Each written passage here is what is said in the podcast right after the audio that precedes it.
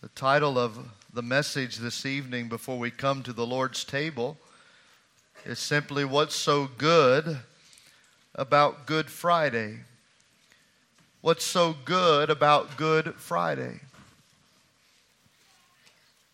I want to encourage you to keep your Bible open for we'll be looking at several different references this evening, but we want to begin here in John chapter 19, a reference that we read just a moment ago, beginning at verse 17. The Bible says, And he, bearing his cross, went out to a place called the place of a skull, which is called in Hebrew Golgotha, where they crucified him and two others with him one on either side, and Jesus in the center. Now, before we answer the question this evening, what's so good about Good Friday, let's first begin by talking about why it is that Friday is the day we recognize as the day of Jesus' death. I do that because sometimes debate arises around the exact day of Jesus' death and recognition of the fact that the Bible declares he would be in the grave for three days and three nights before his resurrection. For example, Jesus himself said in Matthew chapter 12 and verse number 40 For as Jonah was three days and three nights in the belly of the great fish, so will the Son of Man be three days and three nights in the heart of the earth. So the question arises around this idea that if Jesus was in the grave for three days and three nights, how then does that fit uh, between Friday and Sunday? I mean, the way that we count our days and nights Friday night, one, Saturday night, come on, class, two, Sunday night, three, which would mean then if Jesus died on Friday and he spent three days and three nights in the grave, he would have to arise on Monday if we, if we follow that same pattern. But we know he didn't arise on Monday. We know the Bible is very, very clear that he rose again from the dead on Sunday. It's why we worship on Sunday. It's the Lord's day. It's the day that he rose again from the dead. So, does that mean then that we ought to be celebrating Good Thursday? Thursday being night one, Friday night two, Saturday night three, and he rises again on, on Sunday. Why is it we celebrate and recognize Christ's death on Friday. I'm going to give you the short answer, and then I'm going to try my best to explain it as briefly as I can without us getting bogged down by the question in and of itself. The short answer is that the Jewish method of counting days was not the same as ours. I've been to Israel. Those of you who've been with us on those trips over to Israel would recognize that even yourselves. It's not only a statement that we say that the Jewish way of counting days was different than ours is, is that it is different than ours, even today. For example, in the Old Testament, when, when Esther was making preparations to go in to the king on behalf of the Jews, she told Mordecai to persuade the Jews to fast prior to her entrance into the king. Esther chapter 4 and verse 16, they say, Neither eat nor drink for three days, night or day. But then, two verses later in Esther chapter 5 and verse 1, here's what the Bible says. Now, it happened on the third day, on the third day, that Esther put on her royal robes and stood in the inner court of the king's palace.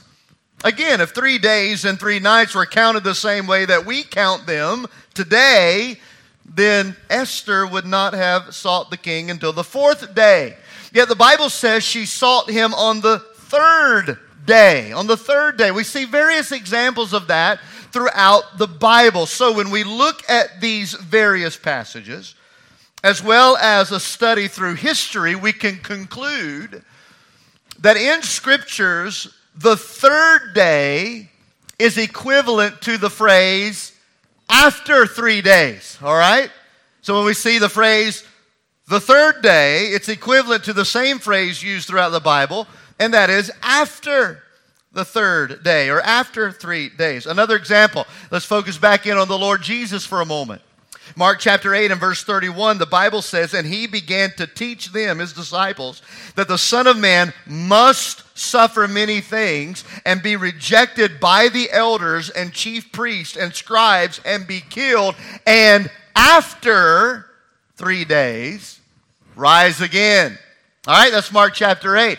But when we go a little bit further into 1 Corinthians chapter 15, here's what the Bible says. 1 Corinthians 15, 4 says that Jesus was buried and that he rose again on the third day, according to the scriptures.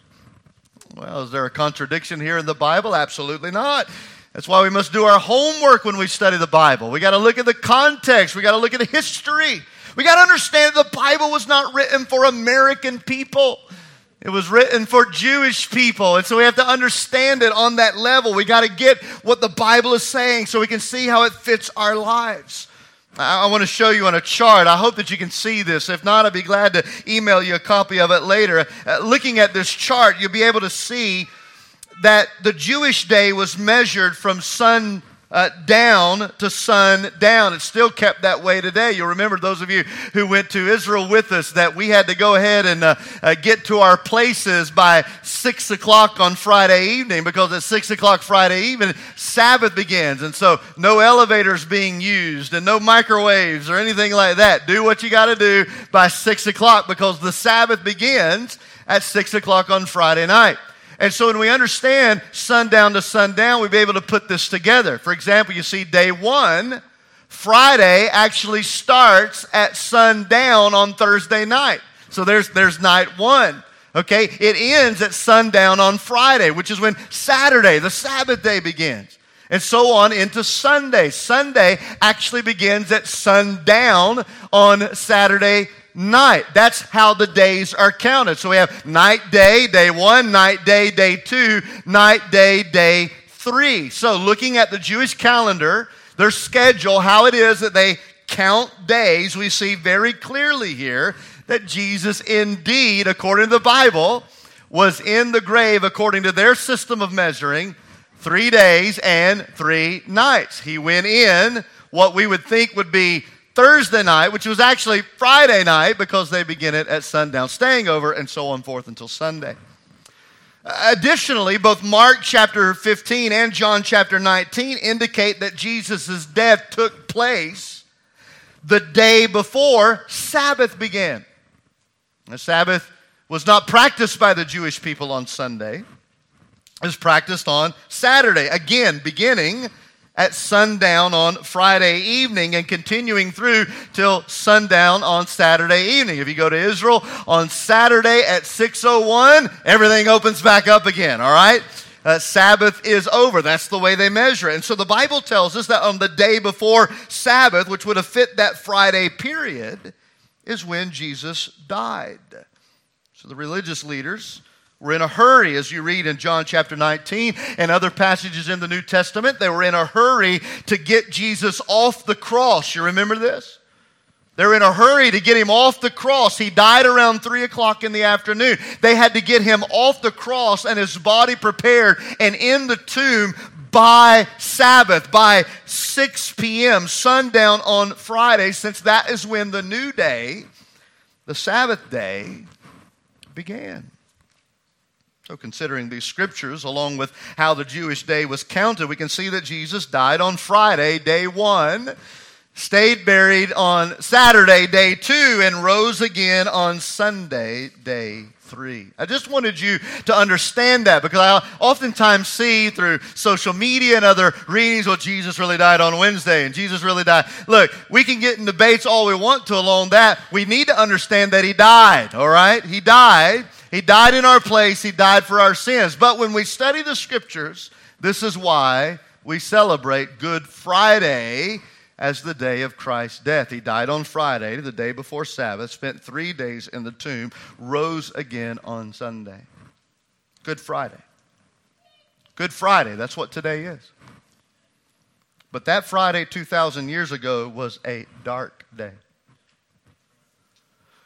Both religious and political communities came together in one joint effort to destroy the man they believed was a threat to their traditions as well as their politics. They falsely arrested him, stripped him naked, mocked him publicly, beat him ruthlessly, and violently, violently crucified him. All of these dark and sorrowful things took place on a day that we now call good. A day that we actually celebrate. And why? What's so good about Good Friday? Well, it's because on Good Friday, even though religious leaders were conspiring to carry out history's greatest evil, God was working to bring about history's greatest good. Ever since the day that the first man and woman brought sin into God's perfectly created world. God has been working out all of history to bring to pass a Savior who would put away sin and prepare a perfect and eternal kingdom for all those who would believe on Him. That Savior is Jesus Christ, the Son of God. God became man in order that he could redeem sinners like you and I from the curse of sin. Philippians chapter 2 says that Christ Jesus, who being in the form of God, made himself of no reputation, but took upon him the form of a servant, and he came to this earth in the likeness of men. And being found in the appearance as a man, he humbled himself and became obedient to the point of death, even the death of the cross. It is on that account that God has highly exalted him and given him a name which is above every name, that at the name of Jesus every knee will bow and every tongue will confess that Jesus Christ is Lord to the glory of God the Father. I want you to think about a few things with me this evening. What's so good about Good Friday? Well, I, I wrote down here number one on the cross, Jesus suffered and died in our place.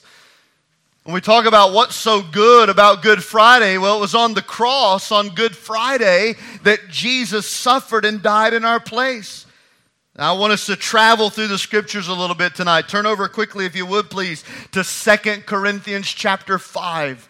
Second Corinthians chapter 5, again, these verses will be on the screen. Second Corinthians chapter 5 and verse 21. Here's what the Word of God says about Christ's suffering and death in our place. 2 Corinthians 5:21 for he that is God God the Father made him God the Son who knew no sin to be sin for us that we might become the righteousness of God in him. Sin had brought the sentence of death over our lives. But God, in His rich mercy and love, made a way for us to be saved, saved from ourselves. God the Father, as the verse says, made God the Son sin for us. Sin for us. Now, why is that significant? Because Jesus knew no sin. He was perfect. He was sinless. Yet undeservingly, he willingly took upon himself the punishment that sin deserved, the punishment that we deserved. 1 Peter chapter 2 and verse 22 reminds us that Jesus committed no sin, nor was deceit found in his mouth, but he bore our sins in his own body on the tree. We call this imputation. That is, our sin was imputed to Christ on the cross. You see, there's no question that Jesus suffered physically. The flogging, the crown of thorns, the, the ridicule, the nails, the blood, the death, all of it. There, there was physical suffering. But it wasn't just physical suffering, there was spiritual suffering. Our sin was placed upon him. Now, he didn't become a sinner on the cross. Don't misunderstand this. Jesus was perfect all the way through his death, burial, and resurrection, and he remains perfect and sinless to this very day. He didn't become a sinner when our sins were imputed upon him, but he experienced the penalty of sin, and he experienced it in his body. The Bible says that he was even forsaken by God the Father to show us the enormous weight of Christ's sacrifice when he took our sins upon himself. It's why one of the last sayings of Jesus on the cross is, My God, my God, why have you forsaken me? And why is it that God turned his back on God the Son? God the Father turned his back on God the Son because it was in that moment separation existed between God the Father and God the Son. Because of your sin and because of my sin being put on the body of Jesus Christ, he took it upon himself. It was in that moment on Good Friday, as he hung on the tree, that the wrath of God was poured out on him as it should have been poured out on us. This is what happened on Good Friday. Christ suffered in great agony as our sin was poured out on his soul. Our sin was poured out on his soul. All of it. Not just the big sins. No, every sin, even the sin that you and I committed today, it was poured out. Think about the heaviness of Christ. All the sin of his people being poured out upon him in one bloody transaction. Imputation. Galatians 3:13 tells us that Christ has redeemed us from the curse of the law, having become a curse for us. This is the gospel, friends. The gospel is this, look right here. Christ died in my place. That was my penalty. That was my death. That should have been my sacrifice. But Christ willingly and voluntarily did it for us. This is the gospel. This is why Good Friday is good. It is good because Christ died in my place and a great transaction took place because my sin was imputed to Christ on the cross, the righteousness of Christ was then imputed to me on account of my faith in him. I take you back to the verse in 2 Corinthians chapter 5 and verse 21. It not only says that God made Jesus, who knew no sin, to be sin for us, but it also says that we might become the righteousness of God in him. Think about this.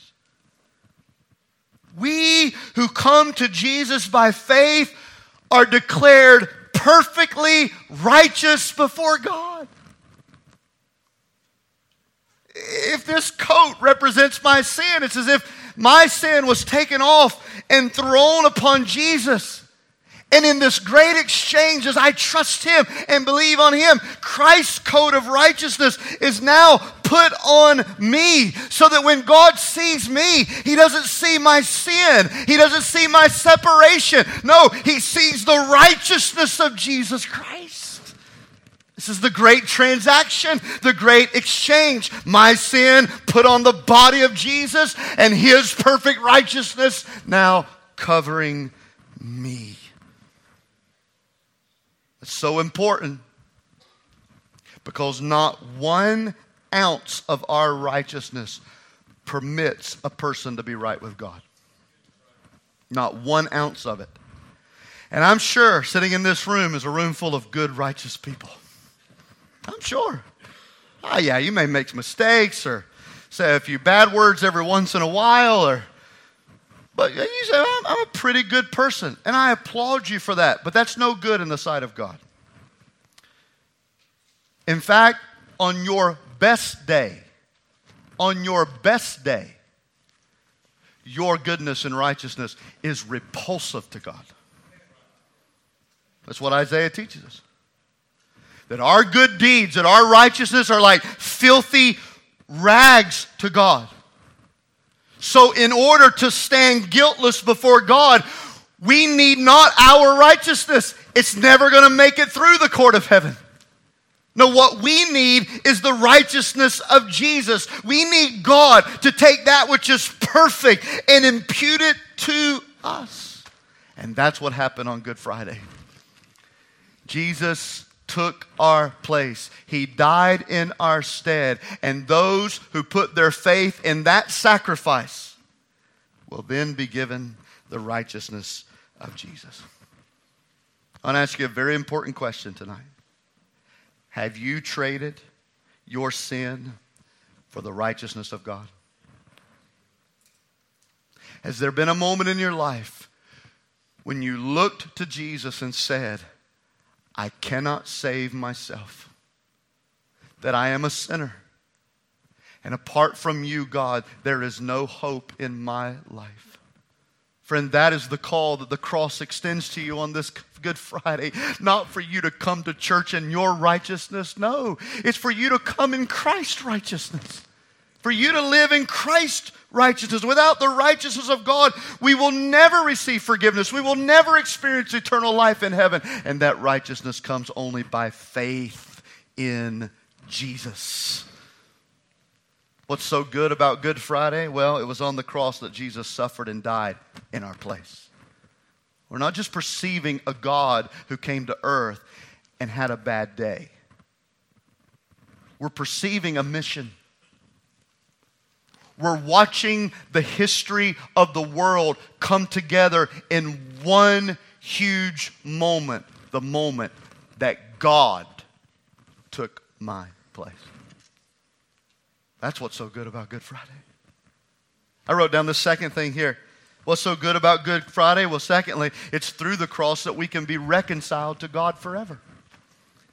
It's through the cross that we can be reconciled to God forever. I take you to another passage of Scripture. It's in Colossians chapter 1. Again, if you want to flip there in your Bibles, do so. Colossians chapter 1, or you can look at it on the screen here. Colossians 1.19. The Bible says it pleased the Father that in Christ Jesus, in Him, in Christ Jesus, that all the fullness of God should dwell. And it is by Him, by Jesus, that He will reconcile all things to Himself, whether they be things on earth or things in heaven. How has He done this? He has done this through the peace He makes through the blood of His cross. And you who once were alienated and enemies in your mind by wicked works, yet now has he reconciled. Again, how has he reconciled us to God? He has done this in the body of his flesh through his death to present you holy and blameless and above reproach in his sight. Our sin had separated us from God. And by separated, I don't mean in the same room, but in different corners. I'm talking about pure alienation. We were shut out. We were cut off. Completely isolated from God. Yet now, through the death of Jesus Christ, through the blood that He shed for our sins, we who were alienated from God can now be reconciled to God. You know what's glorious about this? Is that God initiated this reconciliation. The Bible says we didn't even know we needed God. That's how depraved we are. That's how sinful we are. We don't even have enough righteousness about us to desire Him. So God had to do the whole thing. And I'm thankful He did. He initiated it all. If you look at what it says again there in Colossians 1:19, that it was by him, by Jesus, God initiated this idea of reconciliation. He is reconciling all things to himself. Watch this closely. He is not saying that man is reconciling God to himself. No, but that God is reconciling man to himself. This is God's work. This is something He initiates in our lives. In every reference, in every reference to reconciliation between God and man in the New Testament, it is God who takes the initiative. In every reference.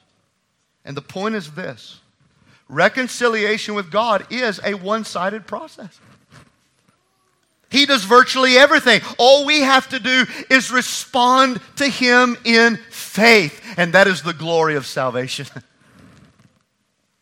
There is nothing for you to do to earn forgiveness. You could never earn forgiveness. No, God had to initiate that. God had to come to us. God had to become a man. God had to die. God had to rise again. God had to do the whole thing. And what does He want from me, Pastor? He just wants you to trust Him. Just trust Him. That's the problem, isn't it? We by nature, we, we feel like we have to do something. We have to act upon something. We got to follow this step program. Uh, there's nothing you can do when He has done it all. we'll talk about this more on Sunday. He finished the work, He completed the task have to pay your way into heaven. You don't have to be good enough to get to heaven. None of that would ever get you there. All he says is, I want you to trust me. I want you to believe me. I want you to know in your heart that there is nothing that you could ever do. I did it all. Now follow me, and you will experience eternal life. Salvation, it's, it's free. It's something God initiated. It's something he completed through the blood of Jesus. Again, that's what Colossians tells us that it was the blood of Jesus that brings reconciliation between God and man, peace between God and man. He has made peace through the blood of his cross. All who are reconciled to God this evening are reconciled through the blood of his cross. They're not reconciled on account of good behavior. They're not reconciled on account of religious observances. They're reconciled on account of the blood of Jesus Christ. What can wash away my sin? Nothing but the blood of Jesus. He reconciles us through the blood of Jesus. All who are reconciled to God are reconciled through the blood. There is no other means to be saved except through the blood of Jesus Christ. It is why, in just a few moments, as a church, we will drink of the cup that signifies the shedding of Christ's blood, reminding ourselves that we are reconciled to God tonight because of what Christ has done when He shed His blood and washed away my sins. And friends, this reconciliation is forever. That's the language of it. He is reconciled in the body of his flesh. Those who need to be holy and blameless and above reproach, he has reconciled them forever. Through the death of Jesus, we are forever presented holy and blameless in God's sight. That doesn't mean when you start trusting Jesus that things are going to get easier. In fact, things may get a little bit harder. But there is a peace that comes in reconciliation. A peace of knowing that no matter how often I let him down, how often I stumble. And if you're visiting with us tonight and you're trying to figure out this whole gospel and Good Friday thing, let me tell you, you're looking at a room full of people who are all stumbling tonight. We're all struggling. We got problems. We go to counseling. We take medication. We go to confession. I'm just kidding. We don't go to confession, but we do come to church every week saying, Lord, I'm sorry. We're all stumbling through life, but yet we have within us a peace that we've been reconciled to God, not on my behavior, not on how good I can keep my faith, not on how obedient I am today or tomorrow or the next week. No, I am forever reconciled to God because of the blood of Jesus Christ. That's what's so good about Good Friday. Jesus paid it all. All to him I owe. I wrote down this one final thing. What's so good about Good Friday? Well, it was on the cross that Jesus suffered and died in my place. It's through the cross that I can be reconciled to God. Finally, it's because of the cross we have power to live with hope and purpose. It's because of the cross that we have power to live with hope and purpose. I take you to one final passage. and find it in the book of 1 Corinthians, chapter 1, verse 18. Again, the scripture's there on the screen. The Bible says, For the message of the cross is foolishness to those who are perishing, but to us who are being saved, it is the power of God. The message of Christ's cross. What is the message of his cross? That is his death and his sacrifice and the need for salvation. That message, it is foolish to those who do not come to God by faith. It's crazy. It's ridiculous. Perhaps that's what you're thinking even this evening. That whole death and blood and substitution and imputation, that exchange stuff, that's, that's silly. That's, that's ridiculous. You know what? That's exactly how the Bible says some people are going to think about it.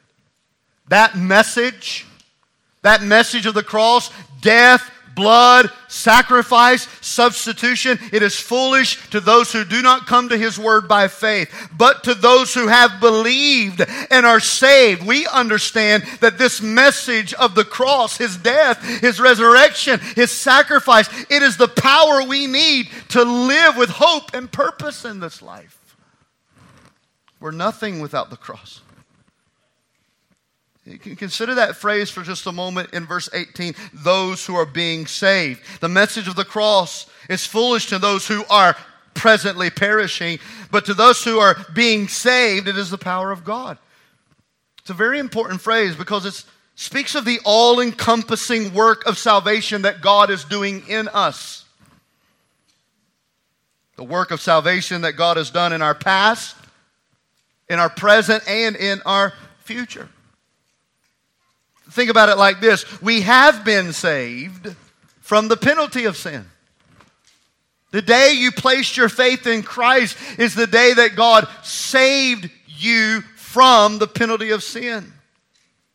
We are being saved from the power of sin. That is, the Christian life is a journey. And that even though sin cannot take me out of the arms of God, there's still a struggle there. I still struggle with temptations. I still struggle giving up those things that Jonathan loves that comes between me and my relationship with God. But God is doing a work in my life. He is sanctifying me. He is saving me. And then we understand that the Bible teaches us that we will be saved we will be saved ultimately from the presence of sin. What a glorious morning that will be when we wake up with no fear of temptation. So salvation, this is this is the whole work of salvation. It's not just a work for our past, it's not just a work in our present, it's also a work for our future.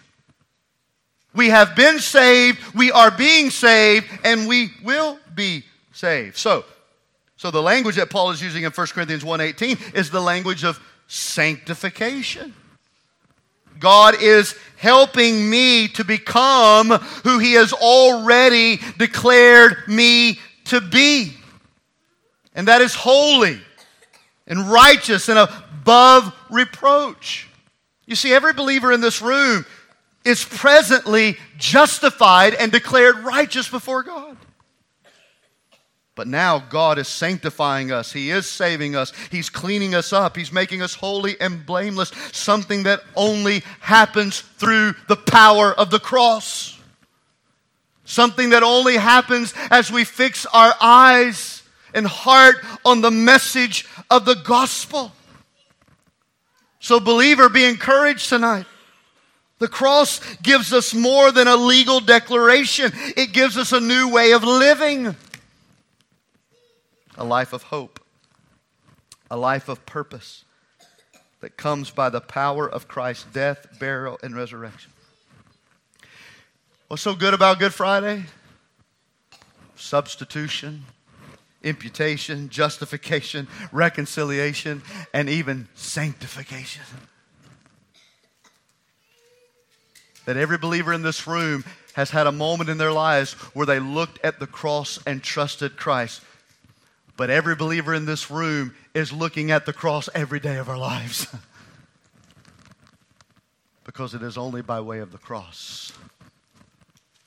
It is only by the message and power of the cross that we live to see another day. Let me close it with a passage of Scripture in Romans 5. Again, I'm asking the question what's so good about Good Friday? Let me tell you what's so good about Good Friday. When we were still without strength, in due time, Christ died for the ungodly. Scarcely for a righteous man will one die, yet perhaps for a good man someone would even dare to die. But God demonstrates his own love toward us in that while we were yet sinners, Christ died for us. What's so good about Good Friday? Well, much more then, having now been justified by his blood, we shall be saved from wrath through him. For if when we were enemies we were reconciled to God through the death of his Son, much more having been reconciled, we shall be saved by his life. And not only that, but we also rejoice in God through our Lord Jesus Christ, through whom we have now received the atonement, the reconciliation, the salvation that God has promised those who would believe on him. John 3:16 for God so loved you that he gave his only begotten Son, that whoever, even you, believes in him will not perish but have everlasting life. That is what's so good about Good Friday. Have you trusted Him? Have you believed on Him? What's my prayer, even right here where you sit this evening? That there, there is one doubt in your mind that you would simply call unto Jesus, believing the promise of His word that whoever calls upon the name of the Lord will be saved. Lord, I know I'm a sinner. I recognize that my sin has separated me from you. But because of what you did on Good Friday, I come to you in faith, believing that you took my place. I am trusting you and you alone. I pray that even now, in the quietness of this hour, or in a few moments when we dismiss, that you will do whatever you must to have that peace of knowing I am right with God. Let's bow our heads for a moment of silent prayer together.